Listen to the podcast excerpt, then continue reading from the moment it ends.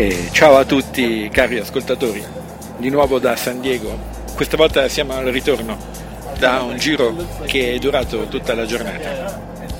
Siamo stati in montagna, 1500-1800 metri di altezza, per eh, conoscere la storia di vecchi minatori che da metà del Settecento si erano installati qui per cercare l'oro.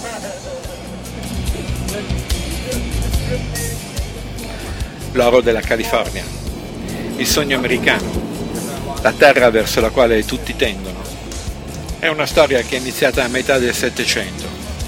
Cercatori d'oro che scavavano la terra con le loro mani, che costruivano villaggi che poi diventavano città. E qui sorgeva appunto una città di minatori. Anzi, i minatori scavavano l'oro e poi qualcuno decise di costruire delle case, non solo delle abitazioni per i minatori, ma dei servizi. E vennero su quindi altri concittadini, non per scavare la terra, ma per spendere l'oro dei minatori e fornire loro dei servizi. E nacque così l'urbanizzazione in queste antiche montagne.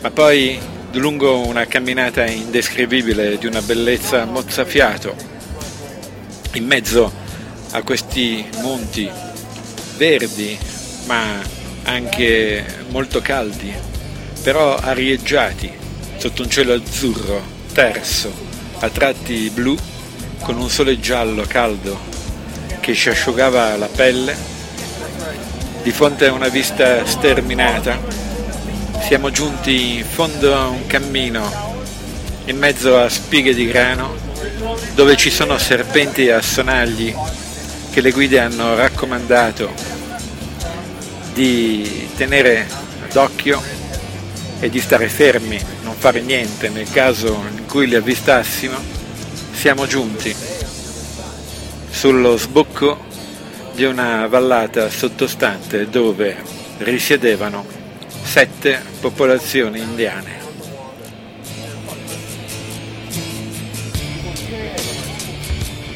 E lì abbiamo incontrato un vecchio indiano che mentre parlava con noi piangeva e ci raccontava di come il loro territorio è stato distrutto e di come ora loro cercano di preservarlo e di salvarlo.